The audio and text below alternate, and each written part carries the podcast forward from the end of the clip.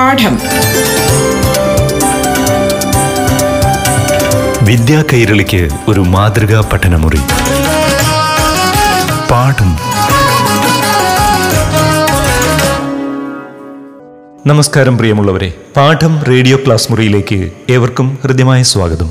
ഇപ്പോൾ കേരള പാഠ്യതലത്തിലെ ഏഴാം സ്റ്റാൻഡേർഡിലെ അടിസ്ഥാന ശാസ്ത്രം ക്ലാസ് കേൾക്കാം. അവതരിപ്പിക്കുന്നത് അധ്യാപികയായ അനീഷ്യ. പ്രിയപ്പെട്ട കുട്ടികൾക്ക് നമസ്കാരം.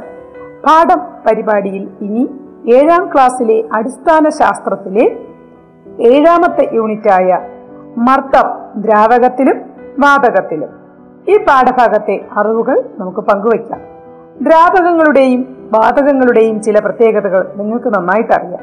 അവയ്ക്ക് സ്ഥിതി ചെയ്യാൻ സ്ഥലം ആവശ്യമാണെന്ന് നിങ്ങൾക്കറിയാം അല്ലേ?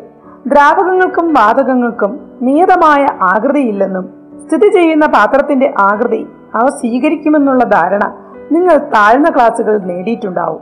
വാതകങ്ങളും ദ്രാവകങ്ങളും ബലം പ്രയോഗിക്കുന്നുണ്ടെന്ന് പ്രകൃതി പ്രതിഭാസങ്ങളായ കാറ്റ് തിരമാല ഒഴുകുന്ന ജലം എന്നിവയുടെ നിരീക്ഷണത്തിൽ നിന്നും നിങ്ങൾക്കറിയാമല്ലേ?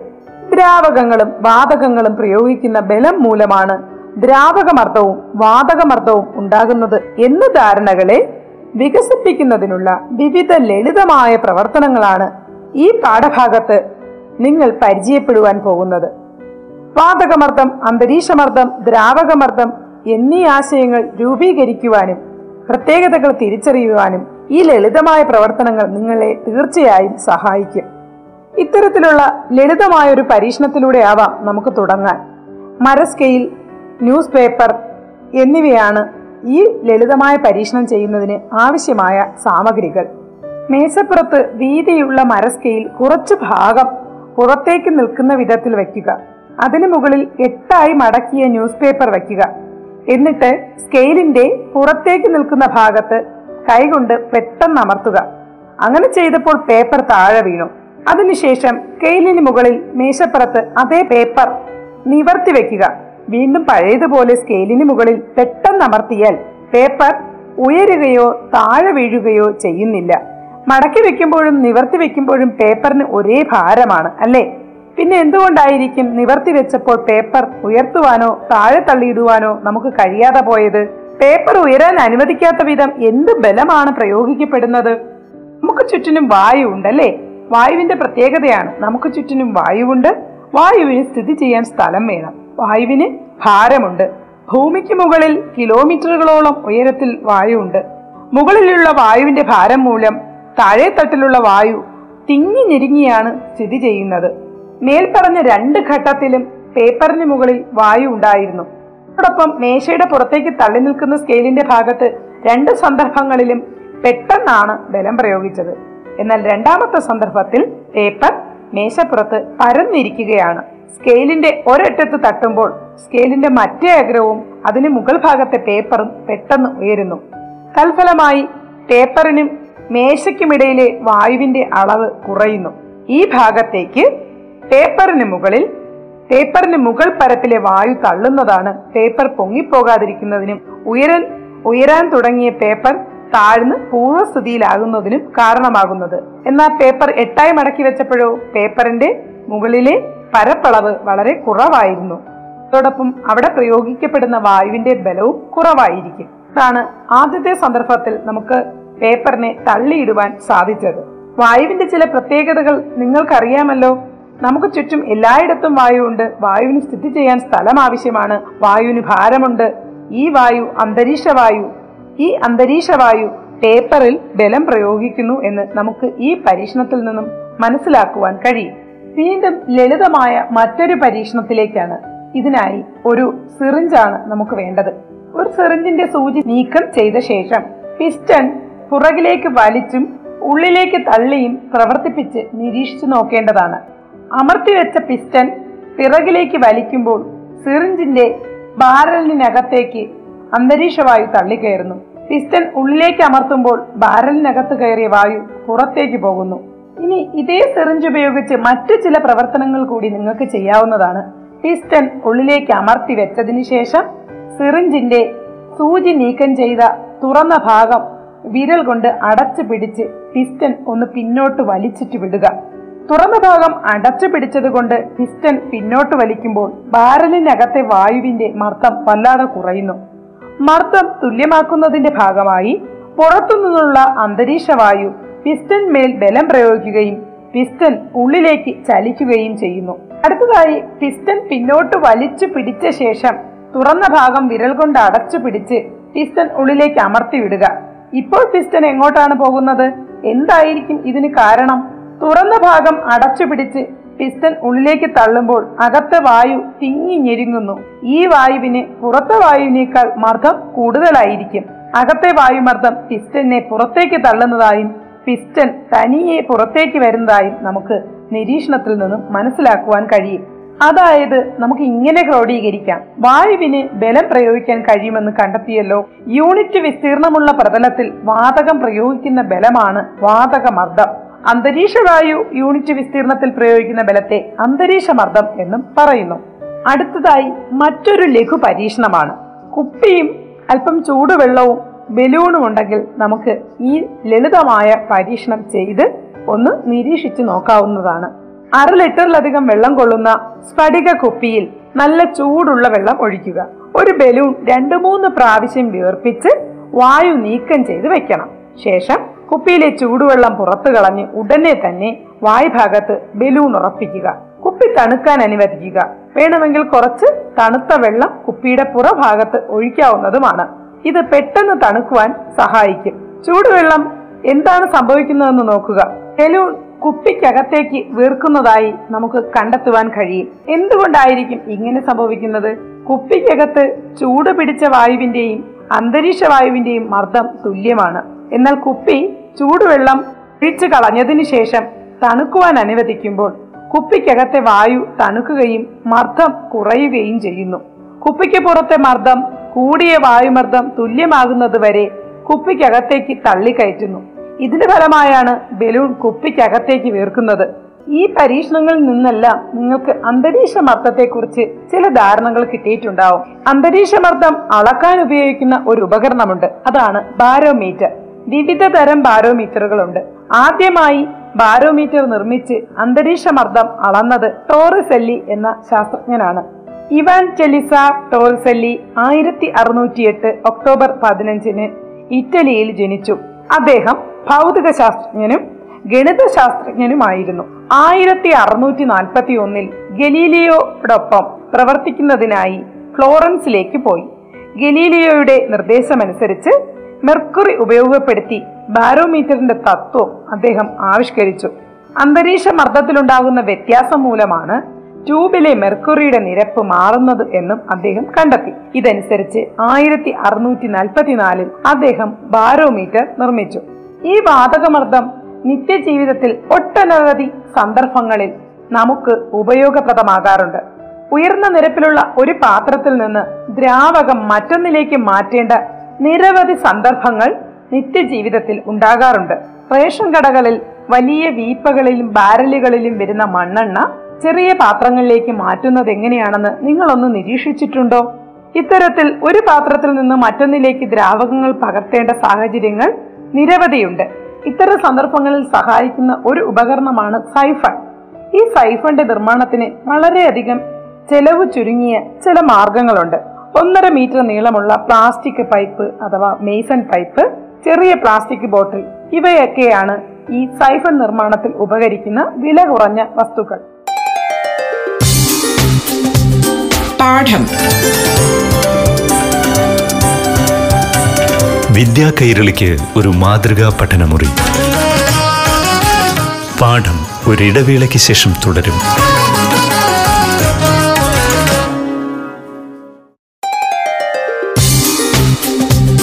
പാഠം. വിദ്യാ കൈരളിക്ക് ഒരു മാതൃകാ പഠനമുറി. പാഠം തുടരുന്നു. പ്ലാസ്റ്റിക് പൈപ്പിൽ നിന്നും പത്ത് സെന്റിമീറ്റർ നീളമുള്ള ഒരു കഷ്ണം മുറിച്ചെടുക്കുക.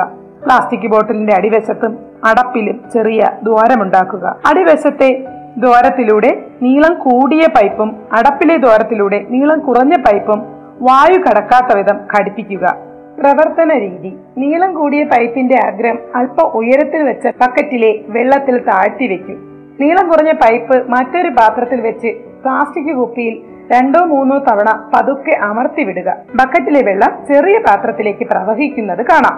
എങ്ങനെയാണിത് സംഭവിക്കുന്നത്? അന്തരീക്ഷ മർദ്ദം മൂലമാണ് അല്ലെ? അന്തരീക്ഷ മർദ്ദം എങ്ങനെയാണ് സൈഫണിൽ പ്രവർത്തിക്കുന്നത് എന്ന് നോക്കാം. പാത്രത്തിലെ ജലോപരിതലത്തിൽ അന്തരീക്ഷ മർദ്ദം അനുഭവപ്പെടുന്നുണ്ട്.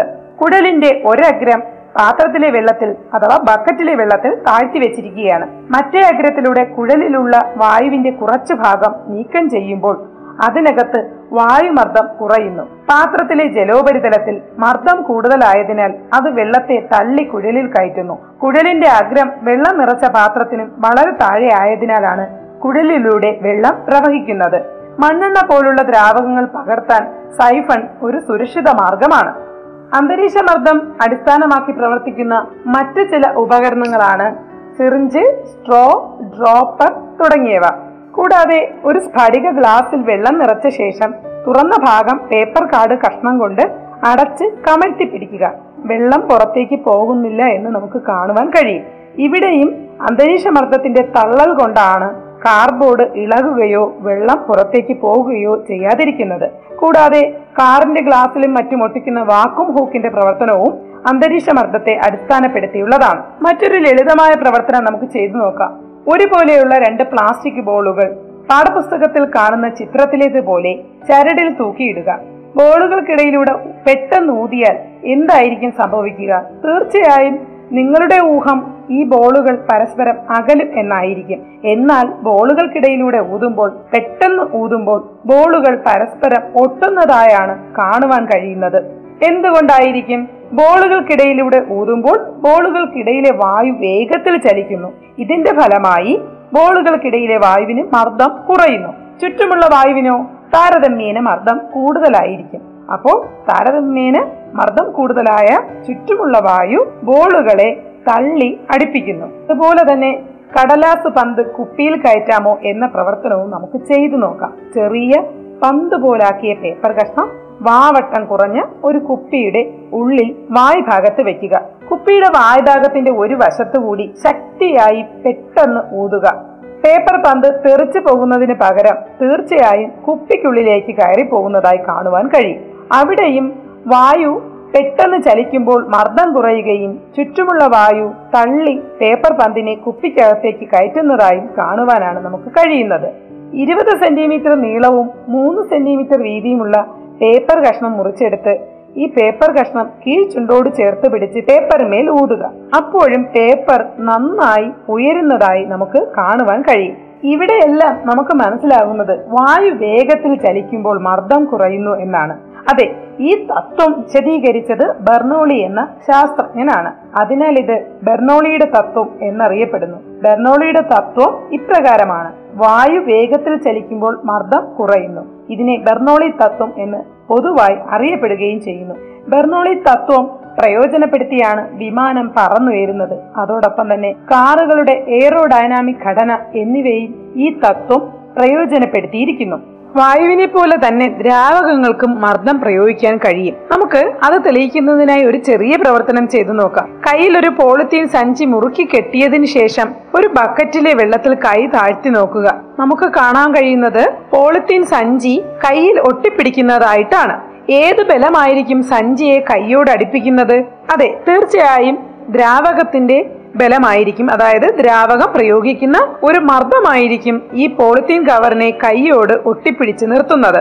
അതായത് പോളിത്തീൻ സഞ്ചി കയ്യിൽ ഒട്ടിപ്പിടിക്കുന്നത് ജലം പോളിത്തീൻ സഞ്ചിയുടെ എല്ലാ ഭാഗത്തും മർദ്ദം പ്രയോഗിക്കുന്നത് കൊണ്ടാണ് അതുപോലെ തന്നെ മറ്റൊരു പ്രവർത്തനം ഒരു പി വി സി പൈപ്പിൽ നിന്ന് അമ്പത് സെന്റിമീറ്റർ അഞ്ച് സെന്റിമീറ്റർ അഞ്ച് സെന്റിമീറ്റർ എന്നീ അളവുകളിൽ മൂന്ന് കഷ്ണങ്ങൾ എൽബോ രണ്ടെണ്ണം റെഡ്യൂസർ എന്നിവ സംഘടിപ്പിക്കുക.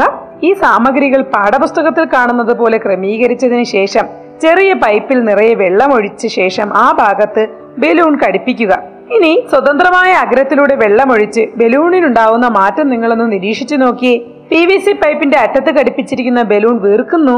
വീർക്കുന്നതായി കാണുവാൻ കഴിയും. ഇങ്ങനെ ബലൂൺ വീർക്കുന്നതിന് കാരണവും ജലം പ്രയോഗിക്കുന്ന മർദ്ദം തന്നെയാണ്. പോളിത്തീൻ സഞ്ചി കയ്യിൽ ഒട്ടിപ്പിടിക്കുന്നത് പോലെ തന്നെ ബലൂൺ വീർക്കുന്നതിനും കാരണം ജലം പ്രയോഗിക്കുന്ന മർദ്ദം തന്നെയാണ്. ഇനി ദ്രാവകങ്ങൾ എല്ലായിടത്തേക്കും മർദ്ദം പ്രയോഗിക്കുമോ നമുക്ക് ചെയ്തു നോക്കാം. മേൽ പറഞ്ഞ പ്രവർത്തനത്തിൽ ബലൂൺ നന്നായി വീർപ്പിച്ചതിന് ശേഷം പല ഭാഗങ്ങളിലായി സെല്ലോ ടേപ്പ് കഷ്ണങ്ങൾ ഒട്ടിക്കുക. സെല്ലോ ടേപ്പ് ഒട്ടിച്ച ഭാഗത്ത് ബലൂണിൽ സൂചി ഉപയോഗിച്ച് ചെറിയ ദ്വാരങ്ങൾ ഇടുക. പൈപ്പിന്റെ തുറന്ന അറ്റത്തുകൂടി വെള്ളമൊഴിക്കുമ്പോൾ ജലം എല്ലാ വശത്തേക്കും ചീറ്റുന്നതായി നമുക്ക് മനസ്സിലാക്കാൻ കഴിയും. ഇതുപോലെ ഒരു പോളിത്തീൻ ബാഗിൽ ജലം നിറച്ചതിന് ശേഷം സൂചി കൊണ്ട് ആ കവറിന്റെ എല്ലാ ഭാഗത്തും ദ്വാരങ്ങൾ ഇട്ടാലും വെള്ളം എല്ലാ ഭാഗത്തേക്കും ഒരേ ബലത്തോടെ ചീറ്റുന്നതായി നമുക്ക് കാണുവാൻ കഴിയും. അതുപോലെ ഒരു പ്ലാസ്റ്റിക് കുപ്പിയുടെ അടിവശത്ത് നിന്ന് മൂന്ന് സെന്റിമീറ്റർ ഉയരത്തിൽ ചുറ്റുമായി ഒരേ വലിപ്പത്തിലുള്ള നാലഞ്ച് ചെറിയ ദ്വാരങ്ങൾ ഇടുക. കുപ്പിയിലേക്ക് വെള്ളം ഒഴിക്കുക. ദ്വാരങ്ങളിലൂടെ ജലം പുറത്തേക്ക് പോകുന്നത് നോക്കൂ. പുറത്തേക്കുള്ള ജലപ്രവാഹത്തിൽ എല്ലാ ദ്വാരങ്ങളിൽ നിന്നുള്ള ജലവും ഒരേ ദൂരത്തേക്ക് തെറിച്ച് പോകുന്നതായി നമുക്ക് കാണുവാൻ കഴിയും. ഈ പ്രവർത്തനങ്ങളിൽ നിന്നൊക്കെ ദ്രാവകങ്ങൾ എല്ലാ ദിശയിലേക്കും മർദ്ദം പ്രയോഗിക്കുന്നു എന്ന് മനസ്സിലാക്കുവാനും കഴിയും. എന്നാൽ ദ്രാവകങ്ങളുടെ ആഴവും മർദ്ദവും തമ്മിൽ ചില ബന്ധങ്ങളുണ്ട്. ദ്രാവകങ്ങൾ എല്ലാ ഭാഗത്തേക്കും മർദ്ദം പ്രയോഗിക്കുന്നത് കണ്ടല്ലോ? ദ്രാവകത്തിന്റെ എല്ലാ ഭാഗത്തും മർദ്ദം ഒരുപോലെയാണോ അനുഭവപ്പെടുന്നത് എന്ന് നമുക്ക് നോക്കാം. അതായത് ദ്രാവകങ്ങൾ എല്ലാ ഭാഗത്തേക്കും മർദ്ദം പ്രയോഗിക്കുമെങ്കിലും എല്ലാ ഭാഗത്തേക്കും പ്രയോഗിക്കുന്ന മർദ്ദത്തിന്റെ അളവ് ഒരുപോലെ ആണോ എന്ന് കണ്ടെത്തുന്നതിന് വേണ്ടി നീളമുള്ള ഒരു പ്ലാസ്റ്റിക് കുപ്പിയിൽ അടിവശത്തു നിന്ന് മുകളിലേക്കായി തുല്യ അകലത്തിൽ മൂന്ന് സുഷിരങ്ങൾ ഉണ്ടാക്കണം. സുഷിരങ്ങൾ അടച്ചുപിടിച്ച് കുപ്പിയിൽ ജലം നിറയ്ക്കുക. ഇനി അടപ്പ് മാറ്റി കഴിയുമ്പോൾ പുറത്തേക്ക് ചീറ്റുന്ന ജലത്തിന്റെ പ്രവാഹം നിരീക്ഷിച്ചാൽ എല്ലാ ദ്വാരങ്ങളിലൂടെയും ഒരേ ദൂരത്തേക്കാണ് ജലം വീഴുന്നത് എന്ന് നിരീക്ഷിച്ചു നോക്കുക. നിരീക്ഷിക്കുമ്പോൾ അടിവശത്തേക്ക് വരുംതോറും ദ്രാവക മർദ്ദത്തിൽ വ്യത്യാസം വരുന്നതായി നമുക്ക് കാണുവാൻ കഴിയും. അതായത് ഏറ്റവും അടിവശത്തുള്ള ദ്വാരത്തിൽ നിന്നും ഏറ്റവും ദൂരേക്ക് വെള്ളം വീഴുന്നതായി നമുക്ക് കാണുവാൻ കഴിയും. കുപ്പിയിലെ ജലനിരപ്പ് താഴുമ്പോൾ ജലപ്രവാഹത്തിന്റെ അകലത്തിനും വ്യത്യാസം ഉണ്ടാവുന്നതായി കാണുവാൻ കഴിയും. ദ്രാവക ഉപരിതലത്തിൽ നിന്നുള്ള ആഴം കൂടുന്തോറും ദ്രാവകം പ്രയോഗിക്കുന്ന മർദ്ദവും കൂടിക്കൂടി വരുന്നു. ഒരു പാത്രത്തിൽ നിറയെ വെള്ളം എടുക്കുക. വണ്ണം കുറഞ്ഞ പ്ലാസ്റ്റിക് ട്യൂബിന്റെ ഒരറ്റം പാത്രത്തിന്റെ അടിവശത്ത് വെക്കുക. മറുവശത്തു കൂടി ഊതുക. പാത്രത്തിന്റെ അടിവശത്തു നിന്ന് മുകളിലേക്ക് വരുന്ന വായുകുമിളകൾക്ക് വലിപ്പ വ്യത്യാസം ഉണ്ടാകുന്നു. അതായത് പാത്രത്തിന്റെ അടിവശത്ത് നല്ല പൂർണമായ കുമിളകളായിരിക്കുകയും ജലോപരിതലത്തിലേക്ക് വരുമ്പോൾ കുമിളകൾ പൊട്ടി വലുതാവുകയും ചെയ്യുന്നതായി നമുക്ക് കാണുവാൻ കഴിയും. ജലം നിറച്ച പാത്രത്തിന്റെ അടിവശത്തെ മർദ്ദം കൂടുതലായതിനാലാണ് ജലകുമിളകൾ ഉരുണ്ട് ചെറിയ കുമിളകളായിരിക്കുന്നതും എന്നാൽ മേലേക്ക് വരുമ്പോൾ ദ്രാവകമർദ്ദം കുറയുന്നതിനാൽ കുമിളകൾ പൊട്ടി പരന്നു പോകുന്നതും കാണുവാൻ നമുക്ക് കഴിയും. ഇതേ ശാസ്ത്രീയ തത്വം കൊണ്ടാണ് അണക്കെട്ട് നിർമ്മിക്കുമ്പോൾ അടിഭാഗം വിസ്താരം കൂട്ടി നിർമ്മിക്കുന്നതും അതുപോലെ തന്നെ മുങ്ങിക്കപ്പലുകൾക്ക് സാധാരണ കപ്പലുകളേക്കാൾ കട്ടി കൂടിയ ഭിത്തി നിർമ്മിക്കുന്നതുമൊക്കെ ദ്രാവകങ്ങളുടെ അടിഭാഗത്ത് മർദ്ദം കൂടുതലായതിനാലാണ്. അടിഭാഗത്തെ മർദ്ദത്തെ അതിജീവിക്കാനാണ് അണക്കെട്ട് നിർമ്മിക്കുമ്പോൾ അടിഭാഗം വിസ്താരം കൂട്ടി നിർമ്മിക്കുന്നതുമൊക്കെ ഈ ദ്രാവകമർദ്ദം അളക്കുന്നതിന് മർദ്ദമാപിനി എന്നൊരു ഉപകരണം നമ്മൾ ഉപയോഗപ്പെടുത്താറുമുണ്ട്. ഈ പാഠഭാഗത്തെ അറിവുകൾ അവസാനിക്കുന്നു. കൂടുതൽ അറിവുകളും വിശേഷങ്ങളുമായി അടുത്ത പാഠം പരിപാടിയിൽ വീണ്ടും കണ്ടുമുട്ടാം. അതുവരേക്കും നന്ദി നമസ്കാരം. പാഠം.